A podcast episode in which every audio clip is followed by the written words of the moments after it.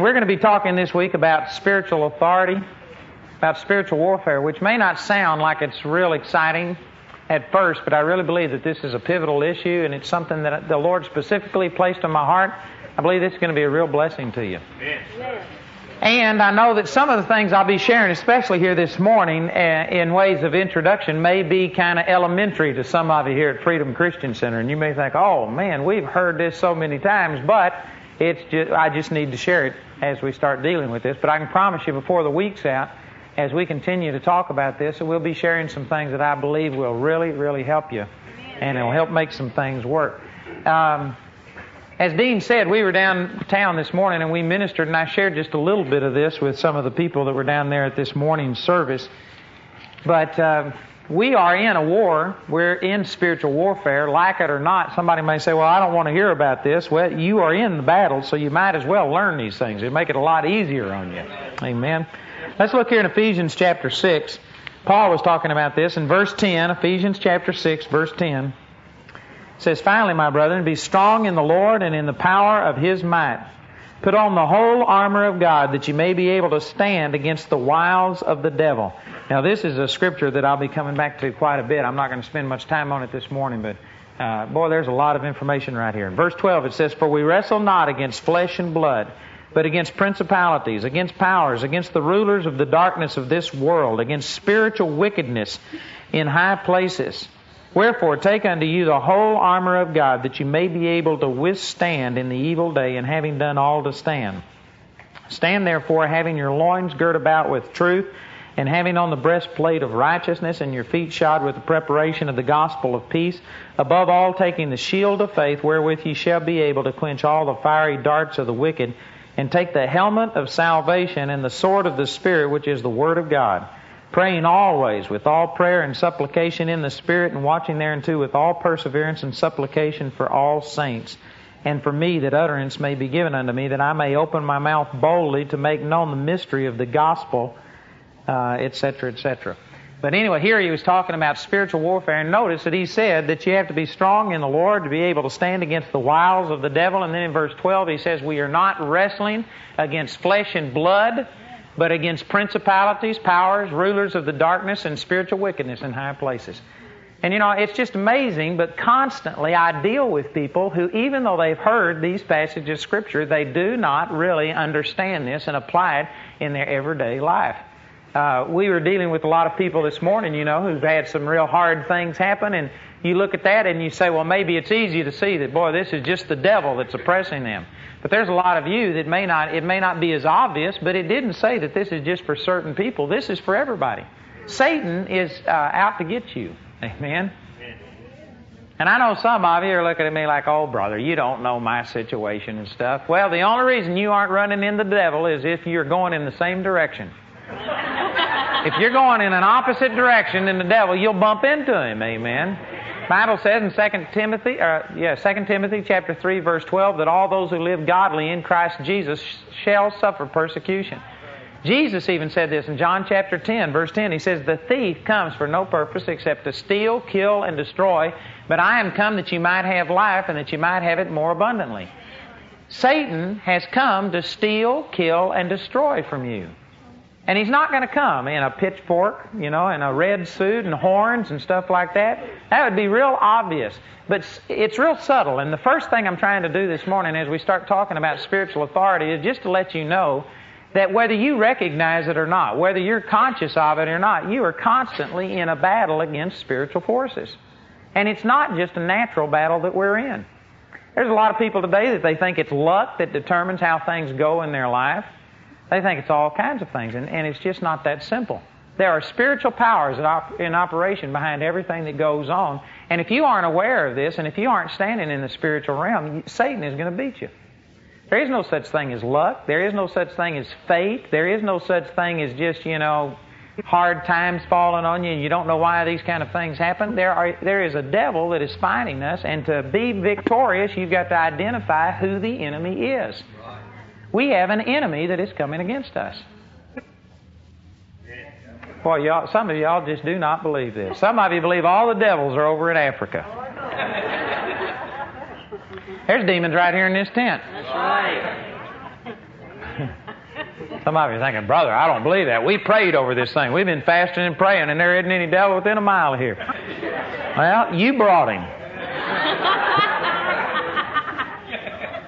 I've heard people before say, I'm pleading the blood over this place, and Satan can't get in here. Satan can't do anything. You can't do that.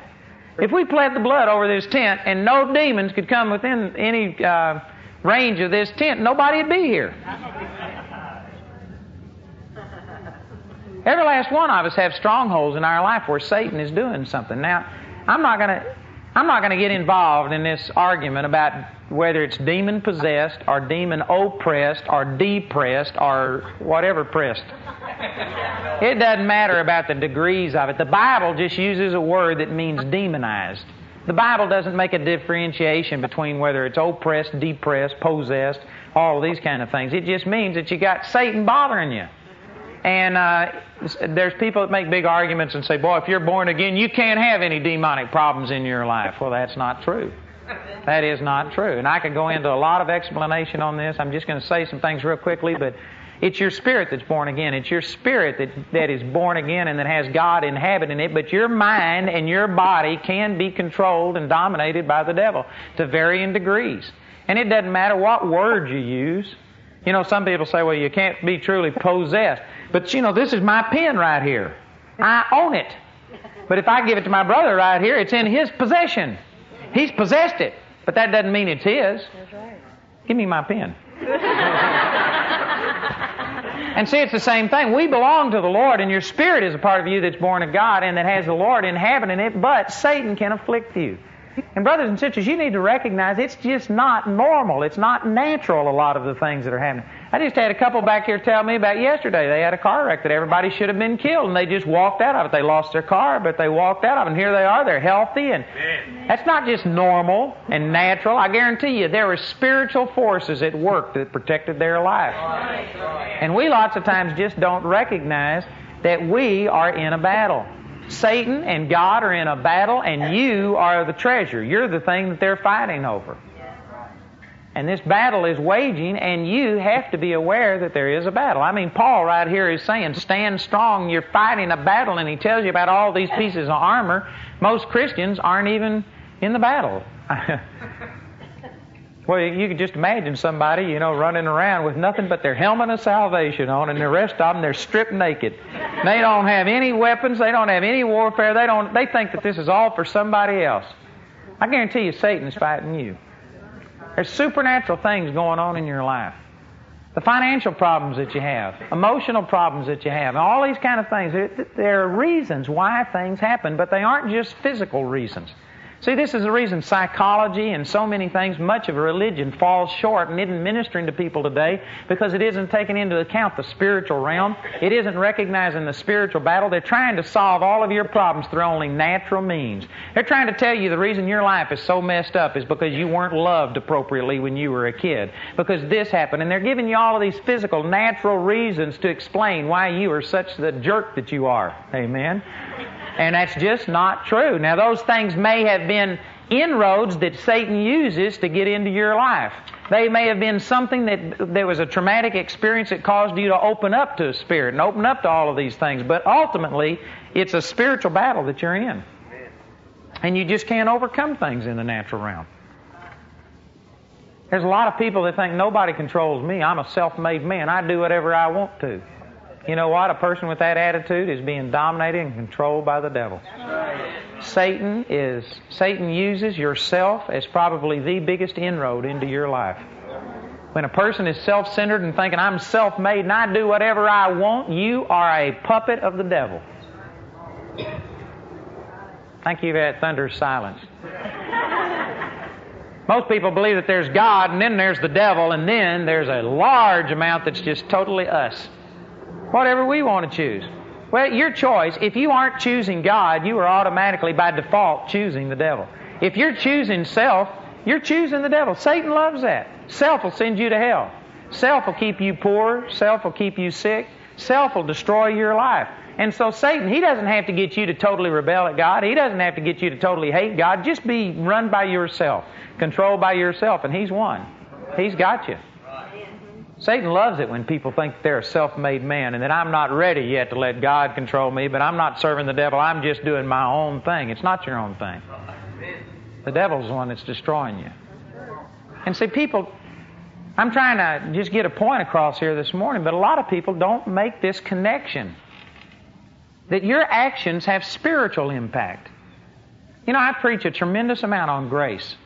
I tell people that God loves them in spite of what they do and that God doesn't deal with you based on your performance. And I believe that. And I believe it's important because most people feel that it's God rejecting them and God punishing them and that if they do something wrong and then their life falls apart, they feel that it's God's judgment on their life. And I really feel it's important to share with people that it's the grace of God, not, not works. But you know what? Your actions do have spiritual impact. There is not only God out there, there's also a demonic realm. And people don't understand this. If you're, if you're living in adultery, if you're going and committing sin, I'm here to tell you that God loves you, that God wants to change your life, that God wants to intervene. God hasn't rejected you because of immorality in your life. But you know what?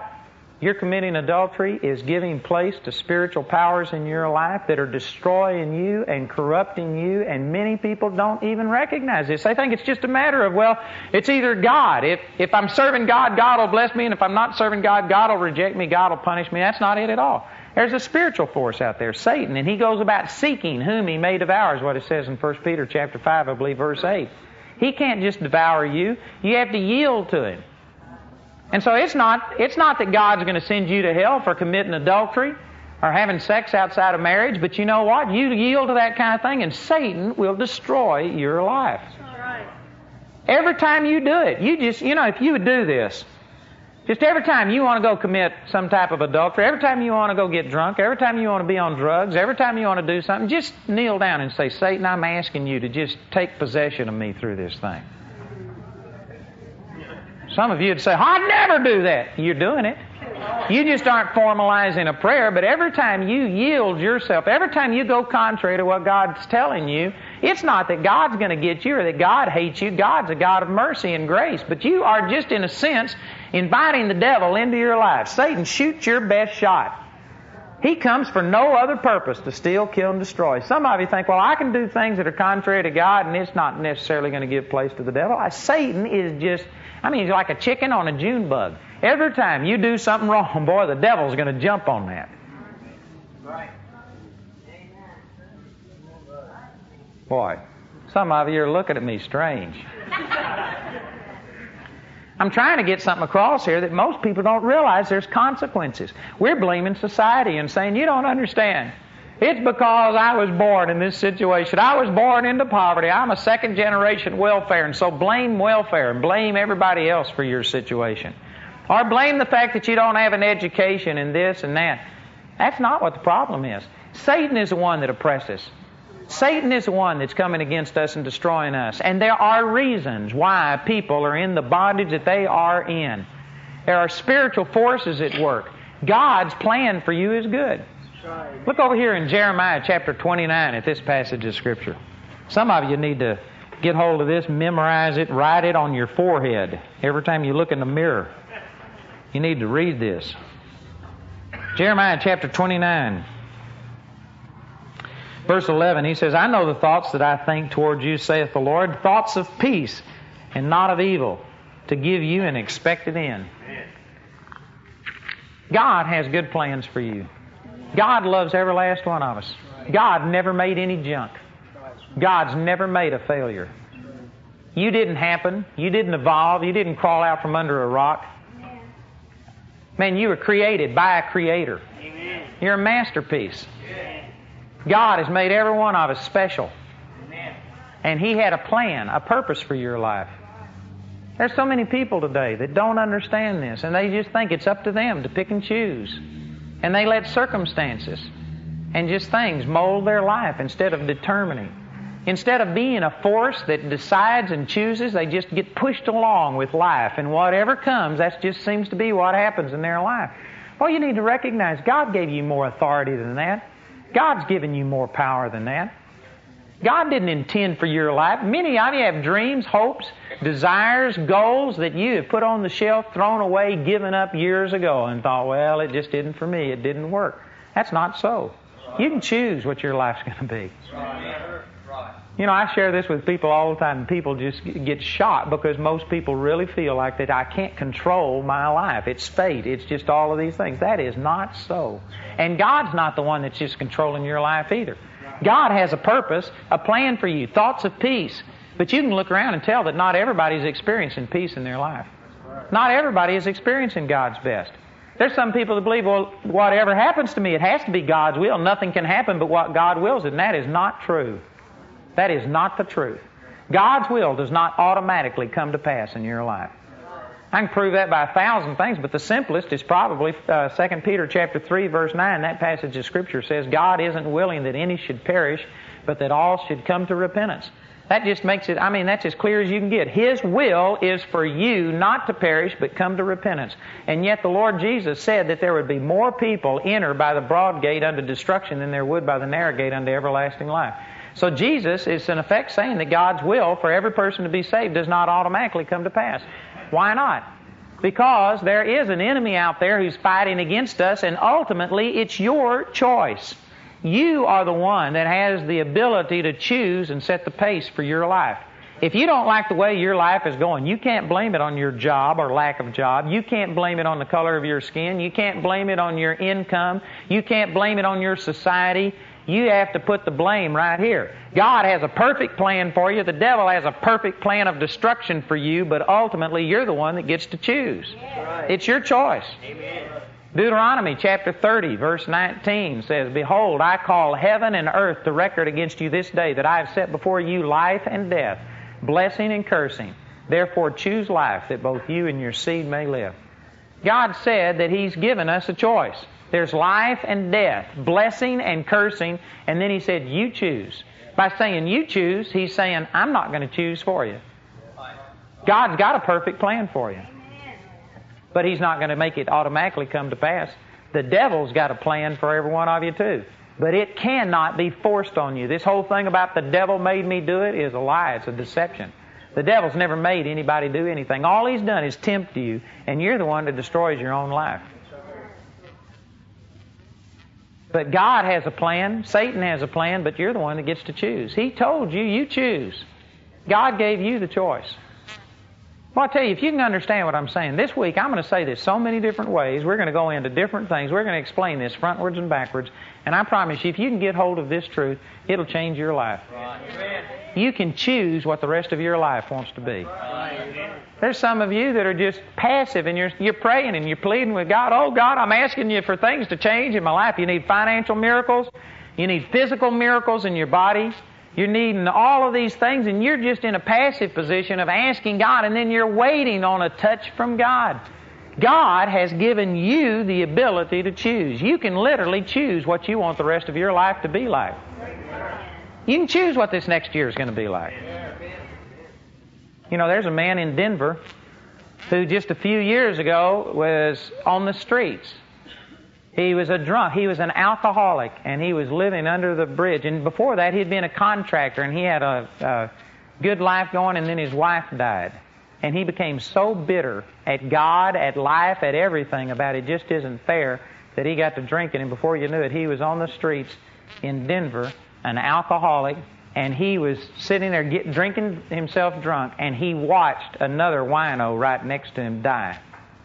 And as he watched this guy die, all of a sudden it just dawned on him this is where I'm headed. I'm going to be here in a short period of time. And, and he finally decided that this pity and stuff isn't going to help anything. And he says, I'm coming out of here. And he broke that bottle and he says, I'm not drinking anymore. And he began, and uh, this has been written up in um, Reader's Digest and a number of different things. But if you talk to behind the scenes, this guy is more than just a self help thing. He cried out to God for help. God began to start showing him some things. And anyway, he uh, got his life straight, went and got a job, started working and making things happen.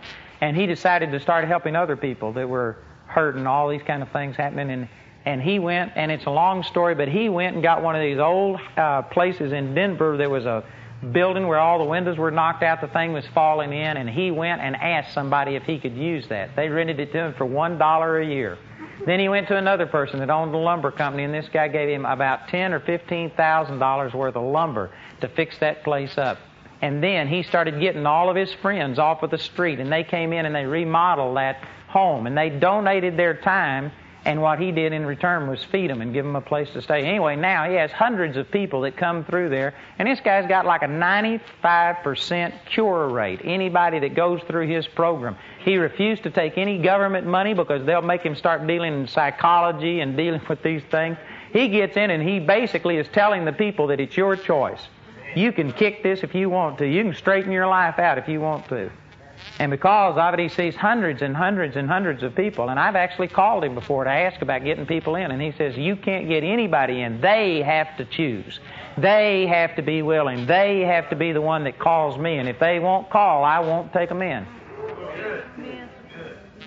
And you know, all he's doing is operating in spiritual principles. Somehow the religious people have gotten worse than the uh, lost people in a lot of ways. Religious people are blaming God and saying it's God that controls everything. Nothing can happen in your life but what God allows it, what God wills it. That's not true. God doesn't control you like a pawn. God's purpose for you, He came to give you life and to give it to you more abundantly, but it's your choice. You have to choose life or choose death. And every time you go out and you do something that you know is contrary to God's Word, it's not that God's going to get you. God's plan for you doesn't change. God has a perfect plan for you that doesn't change. Romans 11:29 says that the gifts and the callings of God are without repentance. There are some people I've met that were called to preach, called to minister, and then they blow it so bad they think, oh, God could never use me, but the gifts and the callings of God are without repentance. There's some of you that God has called you to be a blessing, to give, have a ministry of giving, and to give to people. And you may be so poor you don't have two dimes to rub together. But you know what? God's gifts and God's callings never change. He still has the same purpose, the same plan for you. But you have to choose. You have to start cooperating. And every time you go out and do something contrary to what God's Word tells you to do, then you're choosing death.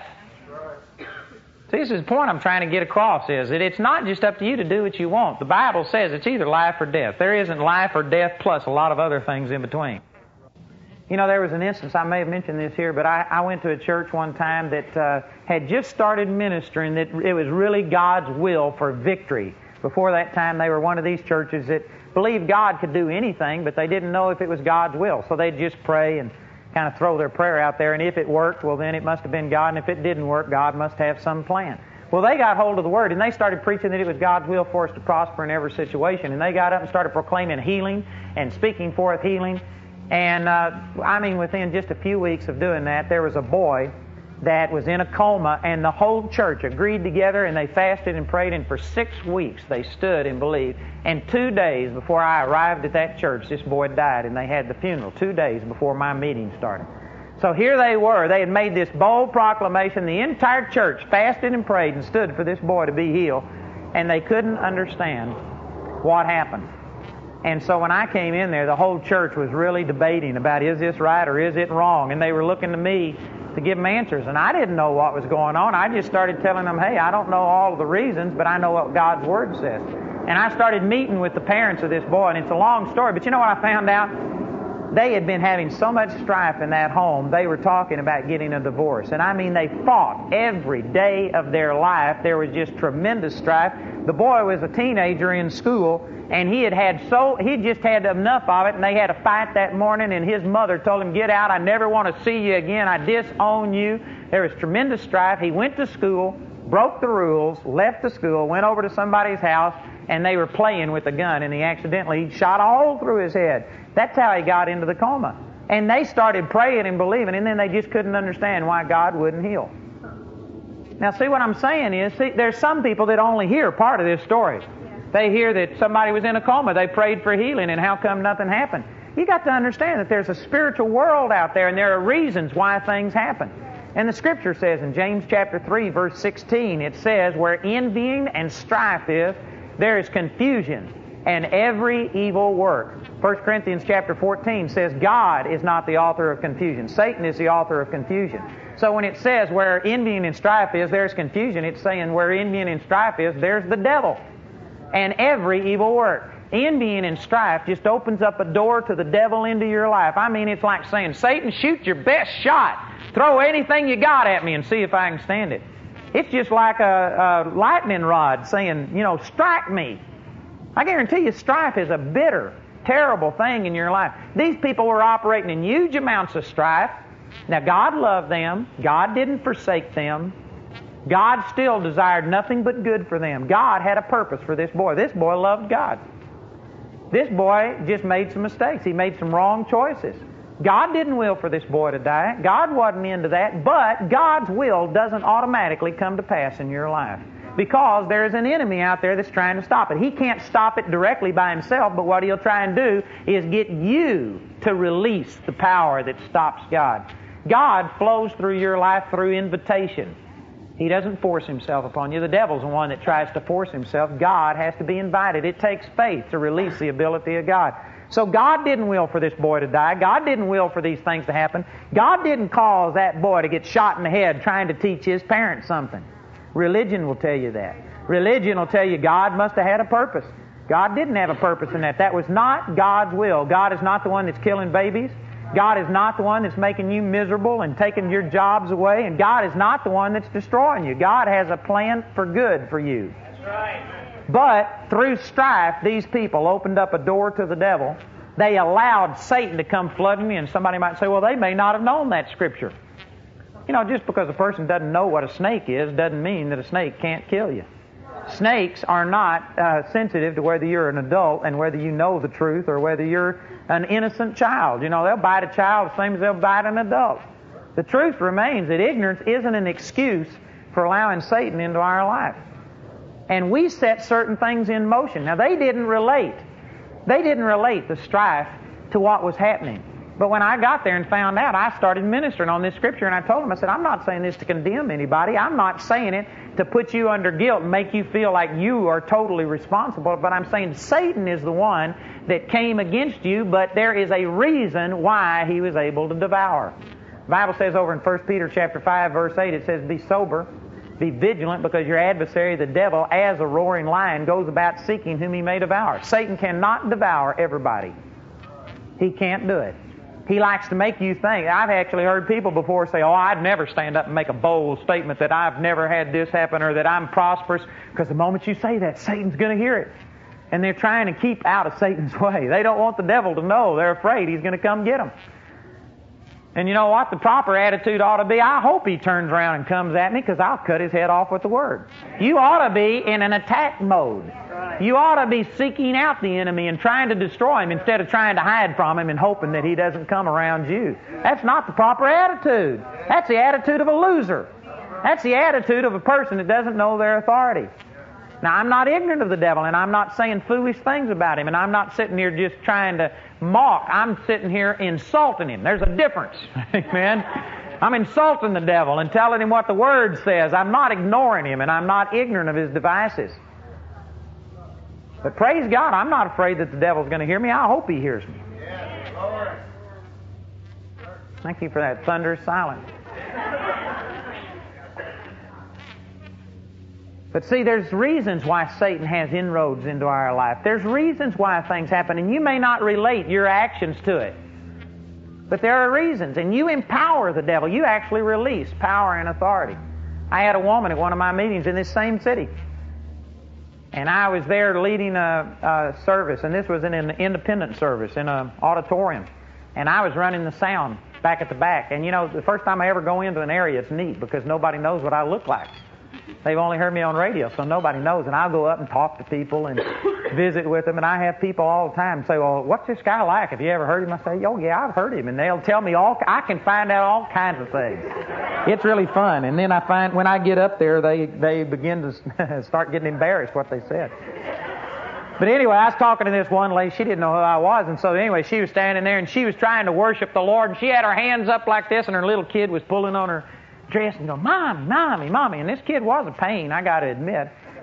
But nonetheless, this kid was pulling on the mama's dress and she's trying to worship God and just ignoring her. None of you know what I'm talking about, right? It just amazes me.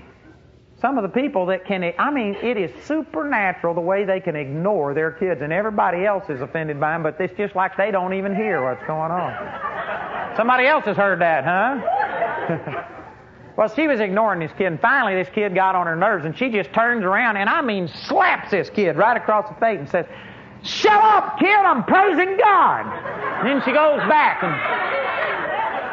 I was watching this and I kind of shook my head like I bet she wonders why she doesn't feel the presence of God.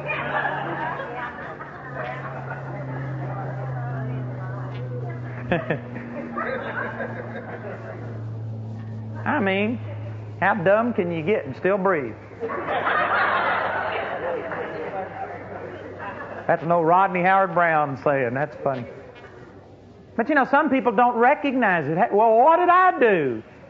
Man, through strife, you open up a door to every evil work. You open up a door. Some of you are poor, and you can't understand why. I gave when Dean said I was supposed to give. I'm trying to do these things. How come nothing's working for me? Through your attitude and through your actions, you're releasing the devil. You're driving him out the front door and inviting him in the back door, the side door, and all the windows. Man, you're allowing him to come in seven times worse, not realizing that your actions are important. Your actions can either uh, uh, release the power of God or it can release the power of the devil. There's a spiritual battle going on, and it's, it's not that God's going to get you. God loves you. God is not going to punish you. God's not going to kill your kids. But I tell you what, you got an enemy out there that actually, as far as his own power goes, is powerless. But he is just waiting to jump on the slightest little thing that you give him. Satan is out there, and if you live a sloppy life, if you aren't seeking God, you are releasing spiritual power in your life. There are reasons why some people succeed. There's reasons why Marshall, 10 years after being in jail, is prospering and working. There's reasons. That didn't happen accidentally. And it's not God that just chose to bless Marshall, and why hadn't God blessed me? God has a perfect plan. Marshall hadn't even tapped into a tenth of what God has for him. There's more than what he's tapped into. He's only hit a certain percentage of it. God has a perfect plan for every last one of you. But the difference is, he's begun to start taking some of the power and authority, and he started using it, and he's cooperating, and he's flowing with what God has for him. And there's others that are back there, and you may be praying more than Marshall. You may be begging more than Marshall. You may need it more than Marshall. But God doesn't move according to desperation. He doesn't move according to how who's the worst shape. If he did that, some of you would have already been blessed. but God moves through faith, and it's when you start believing and start taking some steps and taking control of your life. Somebody of you want changes in your life, but you're just passively saying, "Oh God, I'm asking you to move in my life." It's not up to God to move in your life. God's already done His part. God's already died for you, just like we saw in this drama tonight. He conquered the devil. There is no problem. God doesn't have to come and rebuke the devil. Guess who's got authority over the devil? It's you. There's some of you that recognize, hey, I've got to rebuke the devil. But you know what? In the area of finances, you don't understand that you've got authority over finances. If you aren't prospering, it's not because God hasn't prospered you. The Bible says in 2 Corinthians chapter 8 verse 9, it says, You know the grace of our Lord Jesus Christ, that though he was rich, yet for your sake he became poor, so that you through his poverty might be made rich. God has already died to bless you and to prosper you. He died. That's a part of his atonement. The Lord would no more put poverty in your life than he would put sin in your life. If you don't believe that God would ever lead you into sin, then how could you ever believe that it's God's will for you to be poor? That's just a religious teaching, a religious concept that's kept people in, in bondage. God has already commanded the blessing upon you, is what the Scripture says. God's already done it. Ephesians chapter 1, verse 3 said, Blessed be the God and Father of our Lord Jesus Christ, who hath, that means past tense, already blessed us with all spiritual blessings in heavenly places in Christ. God has already blessed you. If you're praying and saying, Oh God, please bless me, you're, you're wasting your breath. You've already started from a position of unbelief. God says He's already commanded the blessing on you, and you're saying, "Oh God, bless me." You aren't. You don't have the same attitude that God has. God's already blessed you. God's already said that I, you will, that whatever you set your hand unto will be blessed. You're already blessed. God's commanded a blessing on you. But instead of us taking faith and saying, Thank you, Father, it's mine. I'm going to set my hand unto something, and in the name of Jesus, I'll prosper.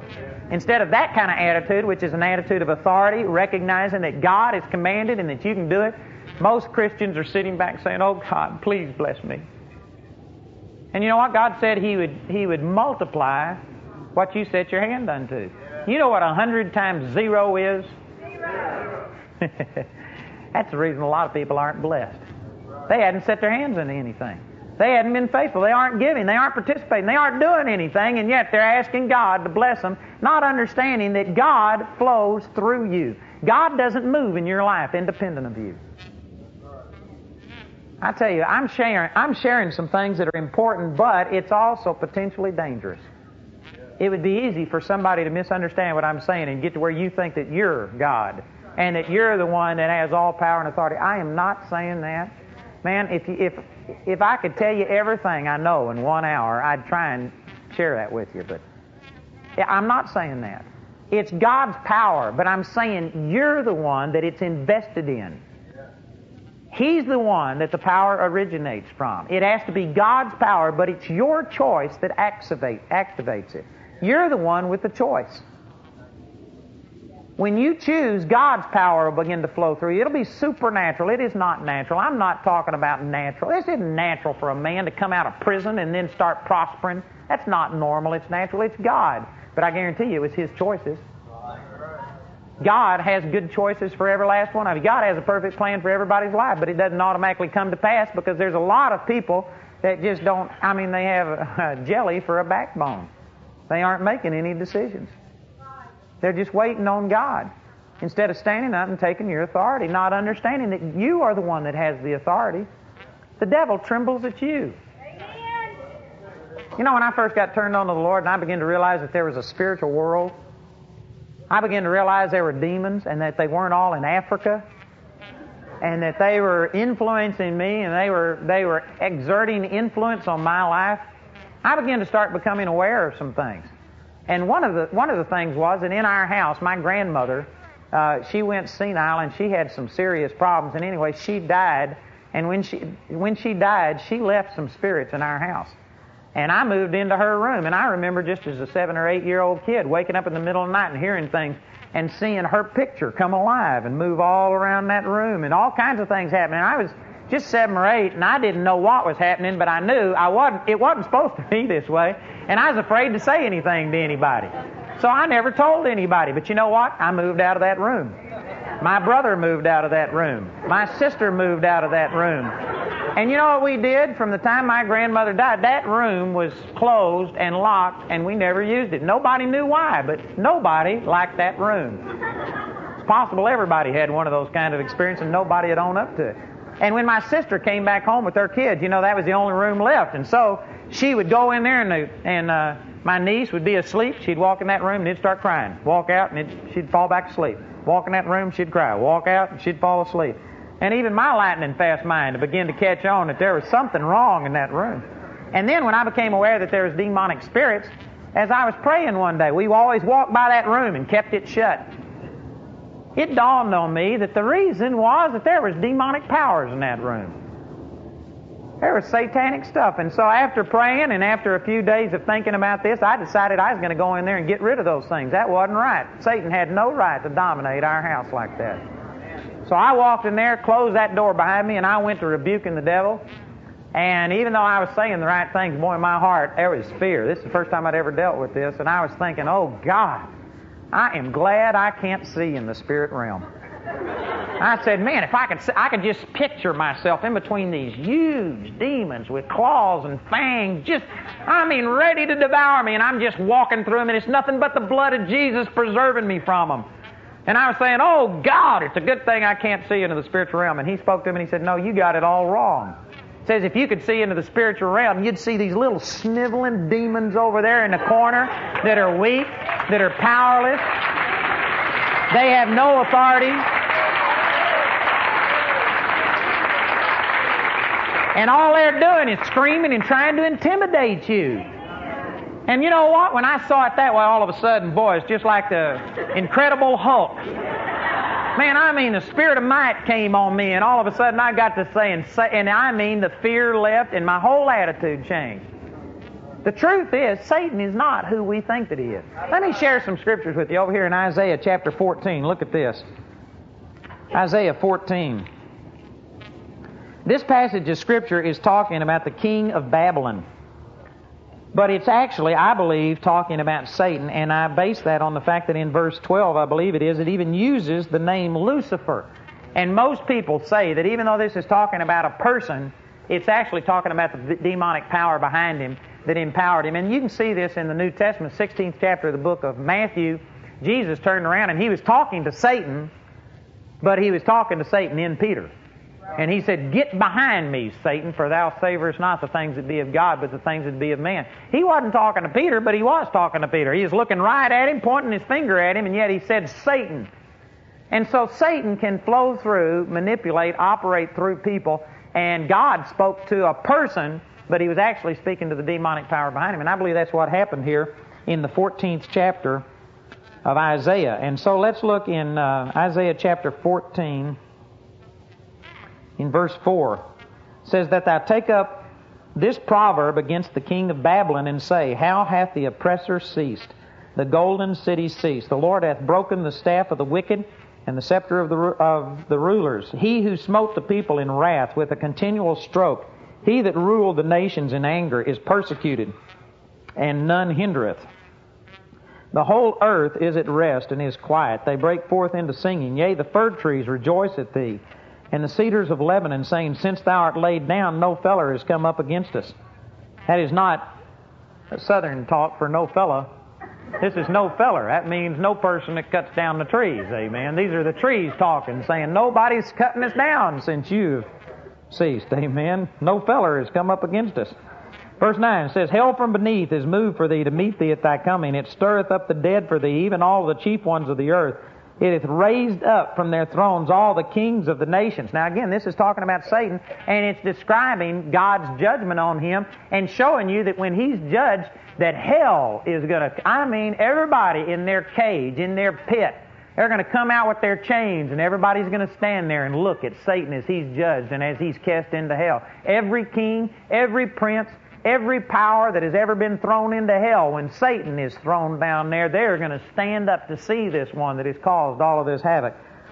And it says, uh, verse 10, All they shall speak and say unto thee, Art thou also become weak as we? Art thou become like unto us? Thy pomp is brought down to the grave, and the noise of thy viols. The worm is spread under thee, and the worms cover thee. How art thou fallen from heaven? O Lucifer, son of the morning, how art thou cut down to the ground, which did weaken the nations?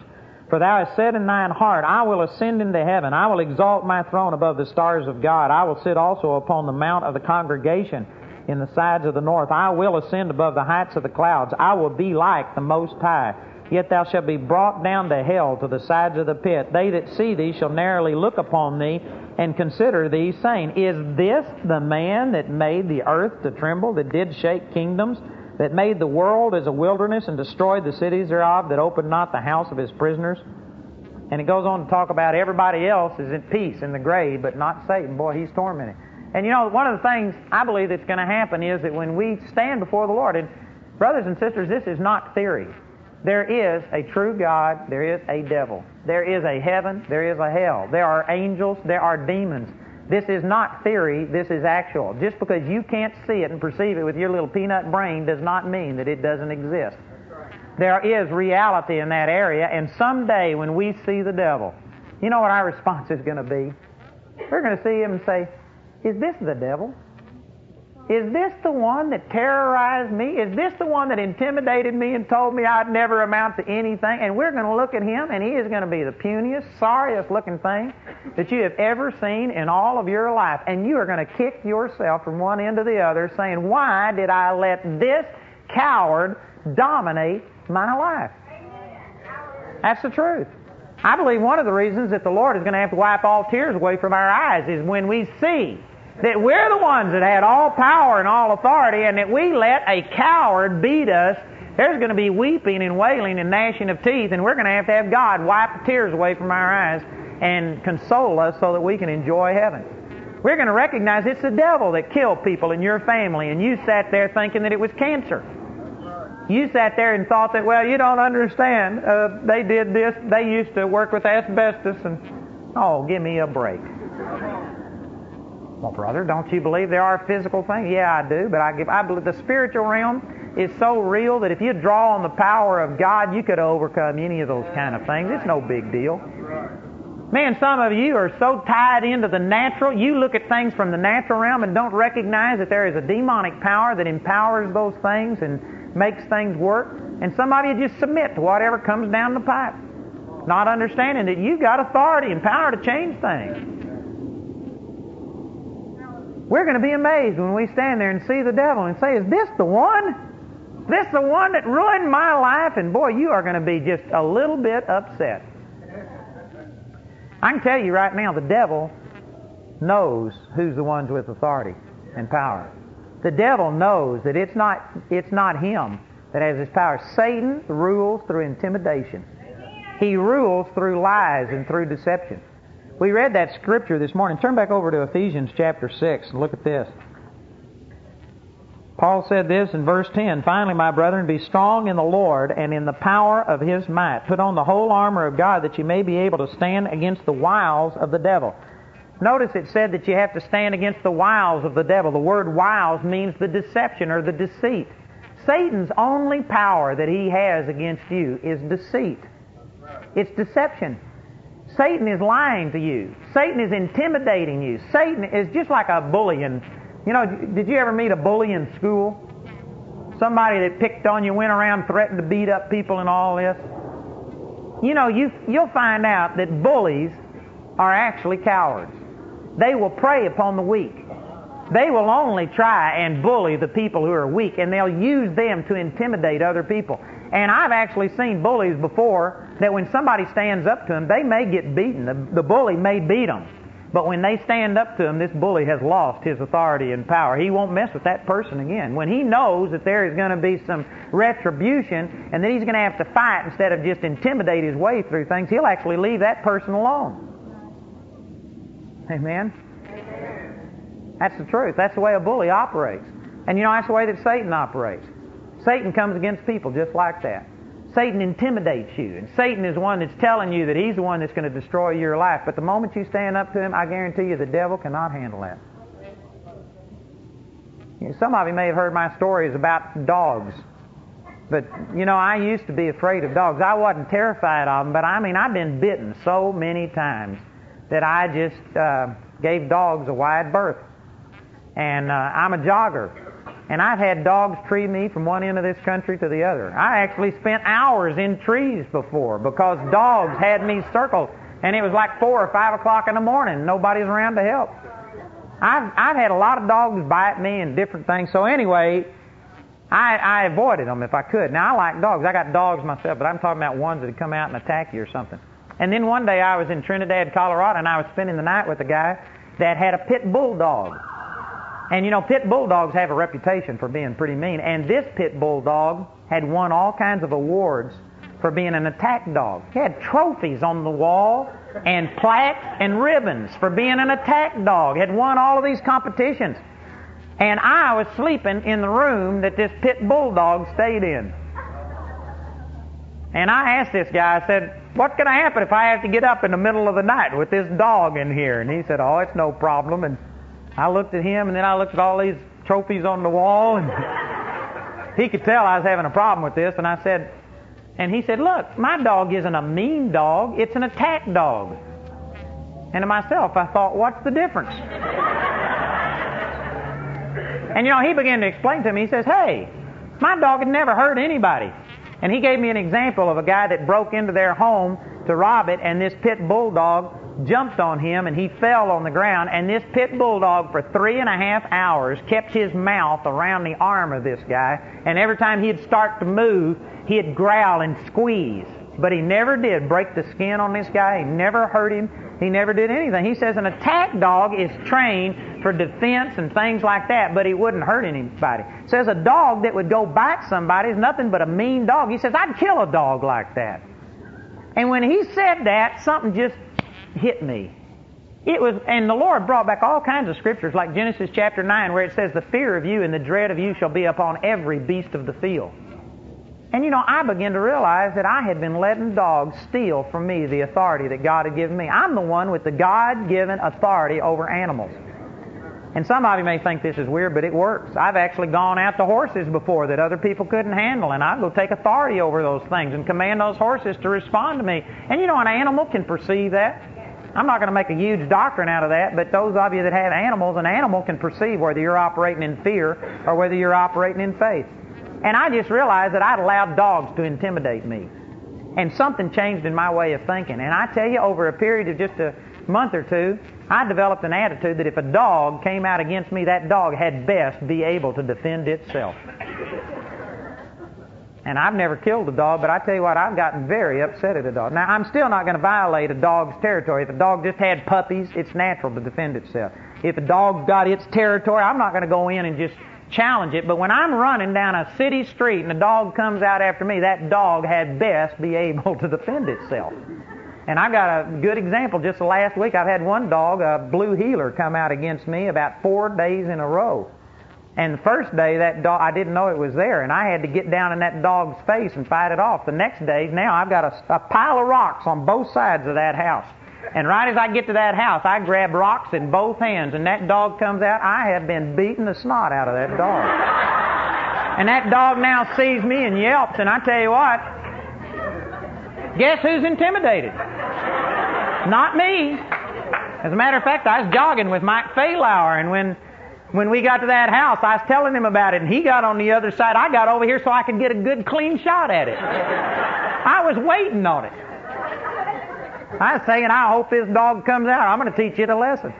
And you know what? I found out that since I've had that attitude, I have never yet had a dog back me down, and that's been over 10 years. I was in Sylacauga, Alabama, and I had two Doberman pinschers come after me, which those were the dogs that bothered me the most. But you know what? After I got this revelation, I got right down in the face of those Dobermans. And I mean, I was fighting. them. I was kicking. I was after them, and it was something to see these Dobermans running down the street and me chasing them. I was chasing the dogs. and I'm really not here to tell you about how to jog and, and chase dogs. My point is to say that Satan is just like that. Satan is actually a coward. Satan actually is afraid of you. He knows your authority and power. His whole thing is wiles, deception, lies, deceit. Satan is there to intimidate you, and a person who's misinformed will actually think that Satan, oh man, it's, it's just terrible the things that Satan can do. Satan has no power unless you empower him. Cancer's no problem. Cancer's nothing. Cancer is not hard for God. It's not like God dreads cancer. It's not like God says, Oh, I hope nothing hard comes up tonight. It's not like the Lord is saying, Oh man, don't embarrass me. Don't try and minister to somebody who's really bad. Just stick to headaches or colds or. You know, God isn't intimidated by any of these things. It's us. It's us that gets bothered by this. But cancer's no harder for God than a cold. I ministered to a woman one time that had a cancer, and she came up to me crying, and she says, The doctor says I've got six weeks to live, and the only hope is to perform a complete hysterectomy, and I only have a 50 50 chance of living then. And she says, I want children more than anything. And she came up crying, and you know what I did? I started laughing. And I don't always respond this way, but I just was in a laughing mood. And I started laughing, and here she was crying. And she looked at me like, How could you do this? What? What's wrong? And I said, cancer's no problem with God. I said, it's not a big deal. Why don't you just get healed? And you know what? She had just been listening to the devil so much that cancer had become a big thing to her. Kay Purvis back here was healed of cancer. She's healed of it. It's over with. And I talked to her when she was in the hospital bed back there in Augusta, Georgia. She's healed of cancer. How many of you been healed of cancer in here? Here's a brother that's healed of cancer. Anybody else? Here's another one. See, cancer's been defeated. Cancer's got a name. The Bible says Jesus is above every name. So Jesus is above cancer. The only thing that makes cancer powerful is you. Why we feel different about cancer than we do about a cold is because medical science can do something about a cold. And even if nothing happens, you can eventually outlast a cold. But the truth is, a cold is actually, they have less that they can do for a cold than they can do for cancer. You know, there's more that they can do to treat cancer than they can a cold. You can cut a cancer out. You can hit it with chemotherapy and you can kill cancer cells. But you know, a cold, there is zip, zero zips that can be done for a cold. All your cold medications, all it does is deaden you to the symptoms. It may stop your nose from running, but the cold is actually in your body, and it'll run longer if you're on medication than if you aren't on medication. It actually slows down your own immune system. It'll deal with the effects, but there's actually less that men can do for a cold than there is a cancer. But most people don't look at it that way. Because cancer kills people, we get fearful of cancer, and you're the one that empowers cancer. If you turned your thinking around and got to looking at it properly, you'd find out cancer's no big deal. It's no problem. It's not like, God, oh, we really got to pray this time. Cancer's not hard. I know some of you are thinking, what planet have you come from? Where have you been? I've been in the Word. Word will change your attitude about some things.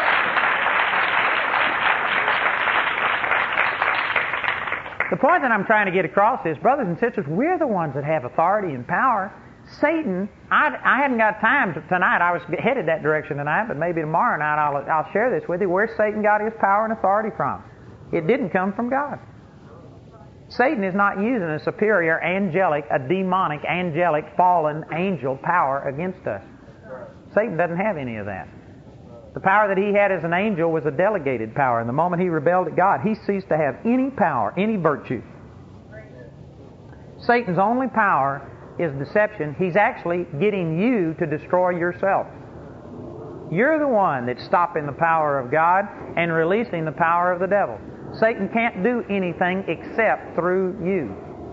If you learn this lesson and you learn that it doesn't matter what the devil is trying to do, you have to yield to it to empower him, then I guarantee you it'll give you a boldness and a confidence. It'll give you a motivation why you're supposed to live holy and why you're supposed to seek God. I don't live holy so that God will love me. God loves me by grace through Jesus. God doesn't demand my holiness. If He did, I could never get free. I could never have a relationship with Him. God loves me by grace, not based on performance. But even though God doesn't deal with me on performance, Satan does. And Satan takes advantage of actions and of thoughts and of attitudes that are contrary to the Word of God. And man, I've learned to resist him. I've learned not to yield to him.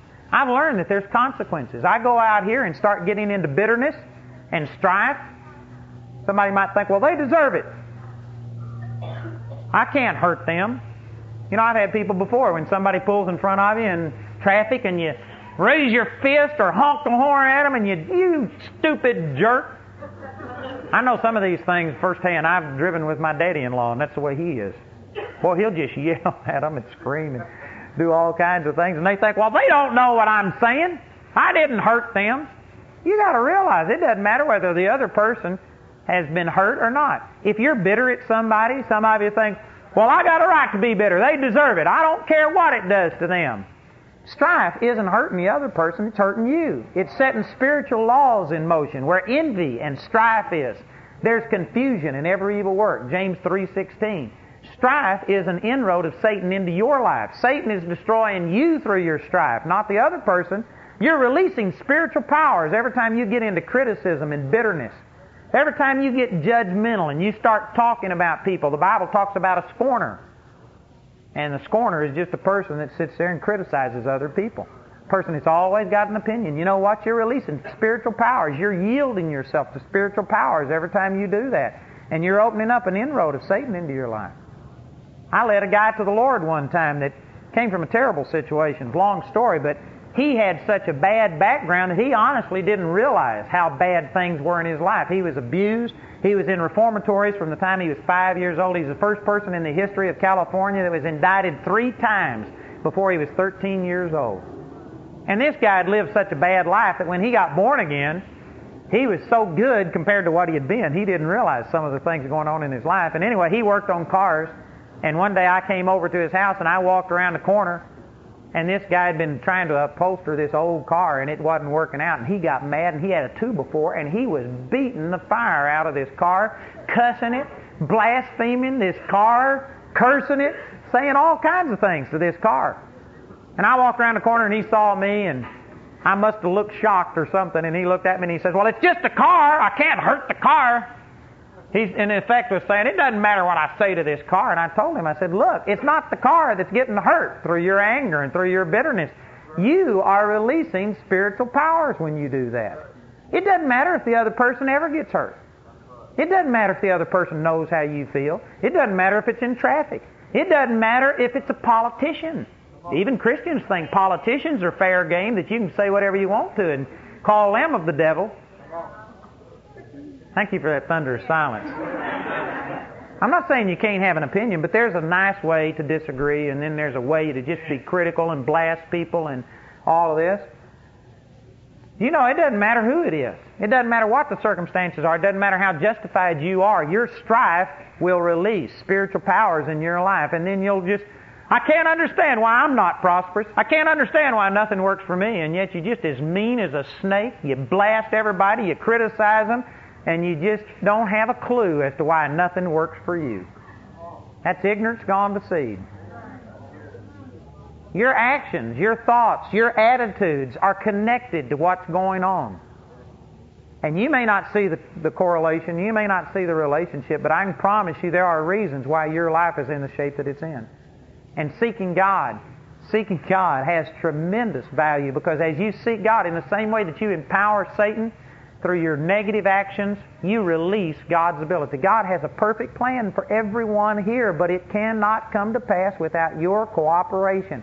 He flows through you. It's not you doing anything without God. But on the other hand, God will not do anything without you. God flows through people. You know, that's the reason that we're having a meeting here tonight. We're believers. All of you know God. All of you can receive directly from God. But you know why we have meetings and you bring in a speaker and you do these kind of things? Is because God flows through people. And you could just sit at home and you know God, but you sometimes need to be stirred. Sometimes God needs to challenge you. There are gifts that God puts in the church to come and challenge you and do things like this. God flows through people. And I can guarantee you, if we just all men here and we didn't have anybody that was speaking God's word and challenging us and saying the things of God, God wouldn't manifest himself in the same way. Why? Because I'm somebody special? No. But just because God flows through people. If it was totally up to God, if it was just pure God and there was no human instrument involved, I can guarantee you God would minister to you in your home stronger than you could stand. God would minister to you everywhere. You'd never have to go anywhere. But God flows through people. And the sad thing is, most of us aren't in tune to God the way that we should be. We aren't hearing 100% from God, and so we got to come and listen to somebody and have somebody challenge us. God flows through people. God won't do anything without a person. Every time God ever moves, there's always a person. I'm going to be explaining this more tomorrow night. I'm just saying some things now. If you come back tomorrow night, I'm going to give you some verification. We'll go through Scripture and I'll show you some things that I promise you will forever change the way that you see God moving through people. That God flows through people. Things don't happen without people. This whole thing that people say, well, this is a sovereign work of God. There is no such thing. That's true. Somebody said, I can't believe you said that. I tell you, I I try not to be contentious over this thing because some people mean different things by words.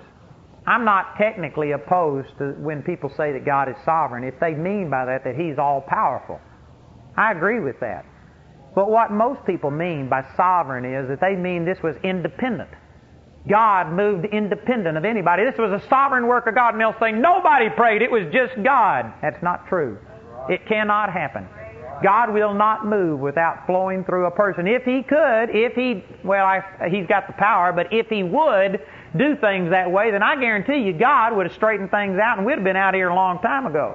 It's not up to God that's letting things drag on. Some people think, well, it's just God is in control of things. There was this move of the Holy Spirit back in the 40s and the 50s where we had the healing wave and then there was the righteousness, and then the word movement, and then there's been this, and then there's been that. And they say God is just moving sovereignly and it's God's power. God isn't like that. I guarantee you, God didn't ordain the church to go through the dark ages. God never ordained for the church to be without the baptism of the Holy Ghost and the gifts of healing and the gifts of the Spirit and righteousness. God has not dictated that the, that the body of Christ just suffer for 2,000 years and until the 1900s come back into the baptism of the Holy Ghost. God was willing for us to have it all along, but people quit being used. People quit speaking and doing the things of God. And people were the ones that hindered the flow of God. And when they received the miracle of healing, and the healings began to flow through Oral Roberts and through Branham and through all of these guys, Lindsay's and all of these people, when the power of God be, began to be manifest, people say it was just a sovereign move of God. God brought healing back into the body of Christ. No, God had healing for the body of Christ all along. And you know what it was? Somebody. And I'm not sure of all of the people, but I know that Oral Roberts is one. I read his testimony. Oral Roberts got to realizing that there was more. And he just kind of stretched himself and stepped out. And Oral Roberts says that he saw it in the Word. I read his biography about this. And he held a meeting. I think it was in Lawton, Oklahoma. I may miss some of the details, but he rented a hall and he said, God, I'm tired of this powerless religion. It's not according to the Word. And he says, if there's true power, if there's healing, I'm holding this meeting. And he gave God three ultimatums, which you know, it's not right to give God ultimatums, but what he was doing, he was exercising his authority. He was saying, God, I'm putting you to the test. Either your word's true or it isn't true. He says there has to be exactly so many people at this meeting. There has to be exactly a certain amount of money that came in and covered the expenses and everything that he had to spend. And he says, we've got to see at least one notable miracle. And so you know what he did? He rented that hall. The first thing he did before anything happened, before the uh, ministry started, he looked behind the curtain and he stood there and counted, and there was more people than what he said the minimum was. So he said, That's one down. Then the next thing he did, he didn't come out and have a song service or anything. He took up an offering. And he said, This offering has to be so much, or I'm leaving. I'm not going to preach. I'm not going to minister to anybody. He counted the offering. I think it was exactly what he had to have. And then he got up and he presented this message that he had seen in the Word about how God moves in power and God heals. And then he just basically said, Is there anybody here who wants prayer? And he prayed and he saw a person heal. And before you knew it, the power of God began to flow and the news spread and Oral Roberts became an overnight sensation. And then people said, Well, God's moving in a sovereign way.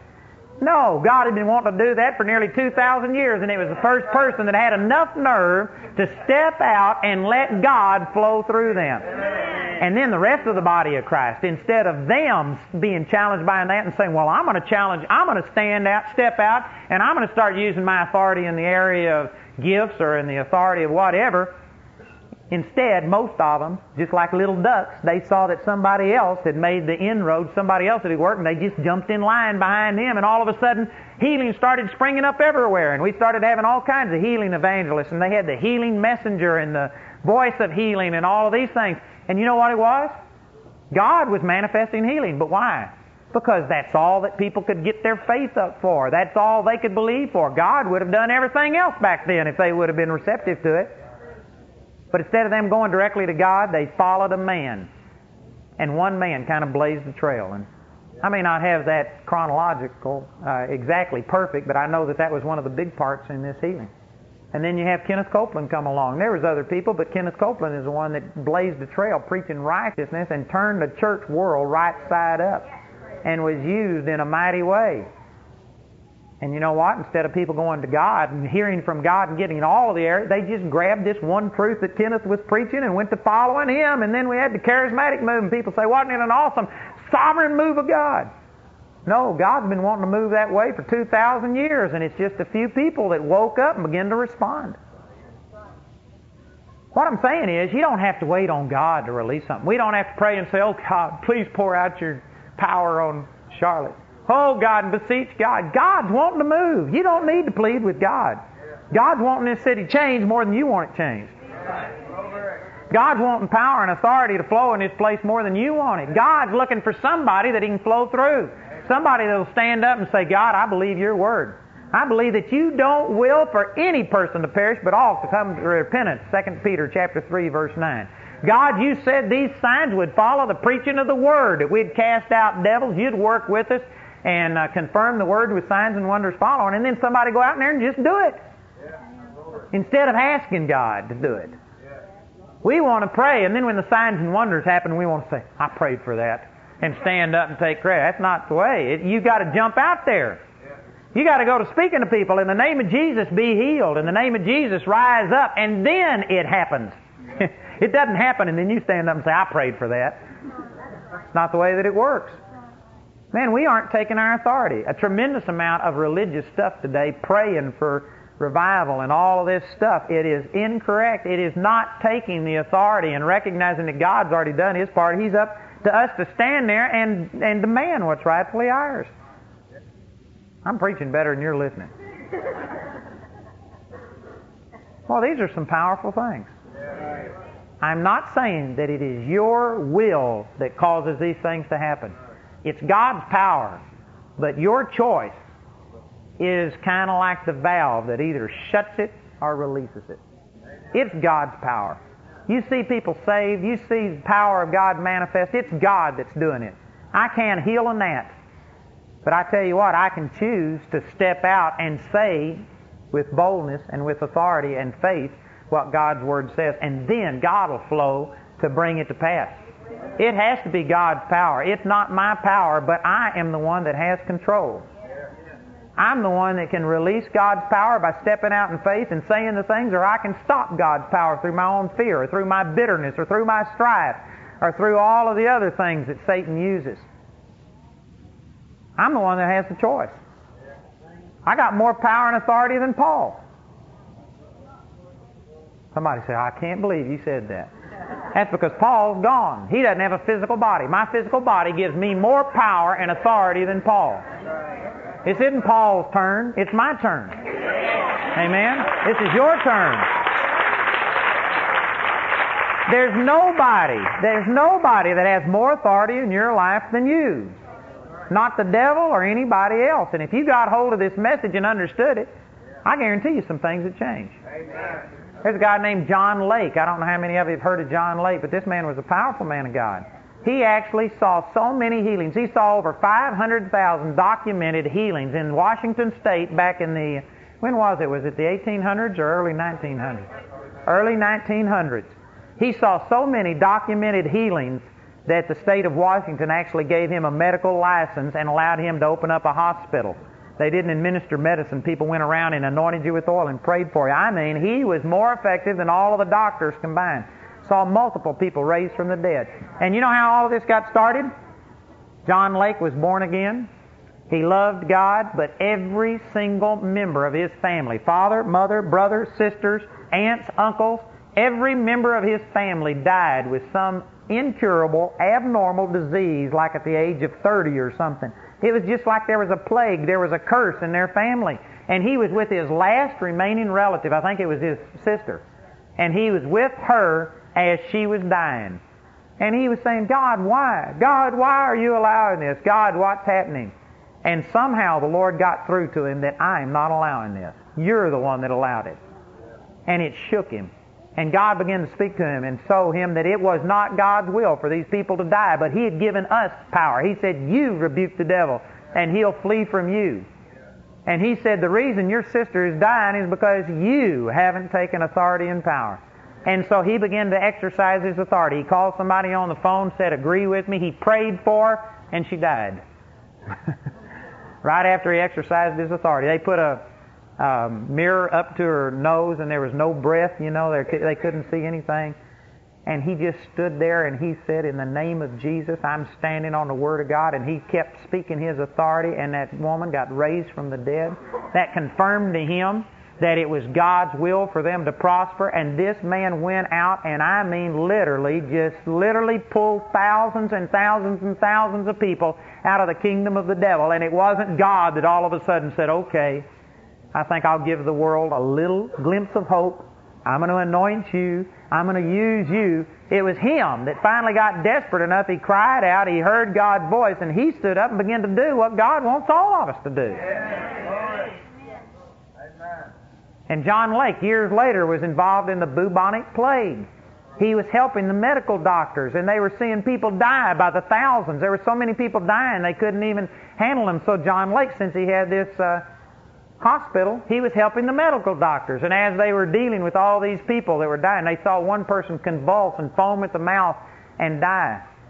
And as they were dealing with this person, one of the doctors leaned over to him and says, Man, aren't you glad that we've got an inoculation, a vaccination against this?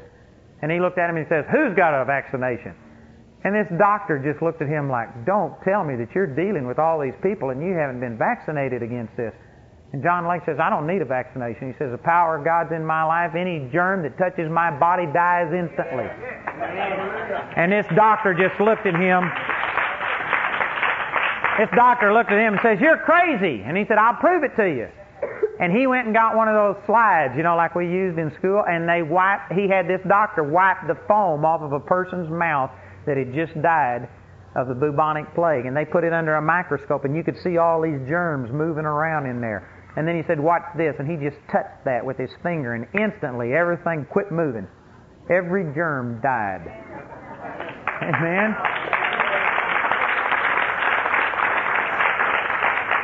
And some people listen to that and think, oh, I wish God would anoint me that way. All he did was draw on what every believer's got. And through his faith, he released that power and just drew on what was already there. Every last one of us have that same power and much, much more. It doesn't matter who you think has obtained something, somebody who's mightily anointed and empowered of God, I can promise you they haven't used everything that there is to use. None of us are flowing in the power of the Holy Ghost the way that we should. Anybody who you see being used to God, there is infinitely more power and more authority than they've ever used. And it's not just that God has given them something that He hasn't given you, it's that they're using something that you aren't using. That's the difference. Man, you're the one with authority and power. If you don't like the way your life is, change it. Instead of griping and complaining and praying and begging and pleading, change it. Stand up and begin to make some decisions and say, hey, I'm sick and tired of being sick and tired. Amen. I'm not going to live this way anymore. I think I'll change. Is everybody, you know, I believe that many of you in here are walking in the Word and good things are happening, but is everybody in here 100% satisfied? Is everything the way that it's supposed to be in your life? Well, then change it. It's your choice. You can change your life. You're the one that was given the choice. Deuteronomy 30:19. He says, I set before you life and death, blessing and cursing. Therefore, choose life. You choose life. God gave you the choice. It's your choice. If your life isn't going the way you want it to, you're ultimately the one that's made the wrong choices. It might be the devil that's fighting you, but you've empowered him through your fear, through your unbelief, through your lack of understanding the truth. You're the one that has authority over your life. You can change it. You can be anything that God intended you to be.